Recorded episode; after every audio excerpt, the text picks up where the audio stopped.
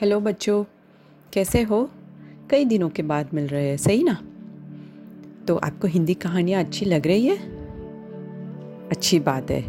तो आज फिर से मैं एक अकबर बिरबल की स्टोरी का नया एपिसोड लेके आ रही हूँ, छोटा बाँस और बड़ा बाँस। तो चलो शुरू करते हैं हमारी आज की नई कहानी from the Akbar Birbal story छोटा बाँस और बड़ा बाँस। एक बार की बात है हमेशा की तरह बादशाह अकबर बिरबल के साथ अपने शाही बाग में टहल रहे थे। बादशाह अकबर को बिरबल के साथ टहलना बहुत पसंद था, क्योंकि इसी कारण बिरबल अपने चुटकुले से बादशाह अकबर का मन बहला देते थे और साथ ही साथ बादशाह अकबर को बिरबल की बातों से कुछ नई जानकारी भी मिल जाती थी। बिरबल के साथ रहने से बादशाह अकबर का टाइम अच्छे से बीत जाता था। इन्हीं कारणवश बादशाह अकबर को जब भी समय मिलता था, वह बिरबल के साथ अपने शाही बाग में चले जाते थे।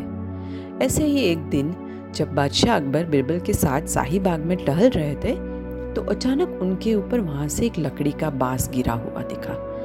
बादशाह अकबर ने वह बाँस उठा लिया।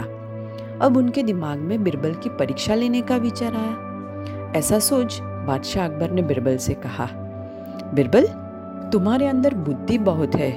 क्या तुम मेरी एक समस्या का समाधान कर सकते हो? बादशाह की ऐसी बात सुन और बादशाह अकबर के मुस्कुराहट को देखकर बिरबल समझ ही गया कि अकबर ज़रूर उनकी चतुराई की परीक्षा लेने की सोच रहे हैं इसलिए बिरबल ने बोला कि ज़रूर महाराज, बताइए क्या समस्या है अकबर ने वह बास बिरबल को दिखाया और बोला कि आप बिना कांटे, बिना तोड़े छोटा करके दिखाओ, तब मैं तुम्हारी बुद्धि को मानूं। बिरबल ने बादशाह अकबर को देखा फिर अपने आसपास देखा और तुरंत ही उनके दिमाग में एक युक्ति आ गई।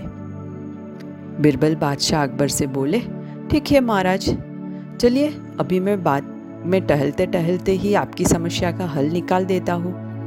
बादशाह अकबर बहुत हैरान हुए और मुस्कुराते हुए बिरबल के साथ, चल दिए।